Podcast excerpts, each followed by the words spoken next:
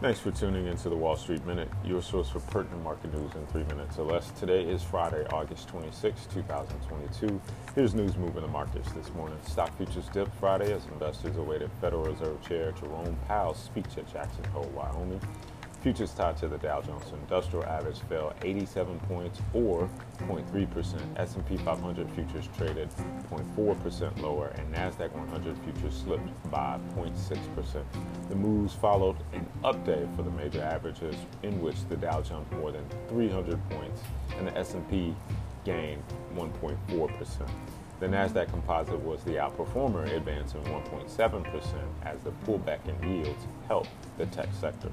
Nevertheless, all the major averages are on pace for their second, second straight down week.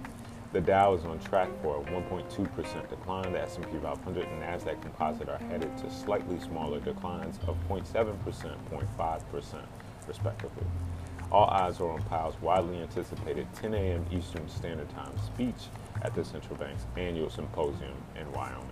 Investors are hoping for new guidance about the Fed or how the Fed will act this autumn.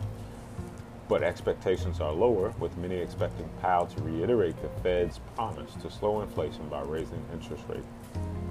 Opinions are divided on whether the Fed will bump interest rates by half a percentage point or three quarters of a percentage point in its next policy meeting in September. Meanwhile, the European markets are mixed on Friday as global attention turns to the U S Fed Chairman, Chairman Jerome Powell's speech at Jackson Hole. The pan-European stock six hundred was fractionally lower by mid-morning, having given back all the gains of about zero point four percent at the open. Basic resources gained zero point eight percent, while media stocks fell one point five percent. And that's news moving the markets this morning. Thanks for listening. Happy trading and happy Friday.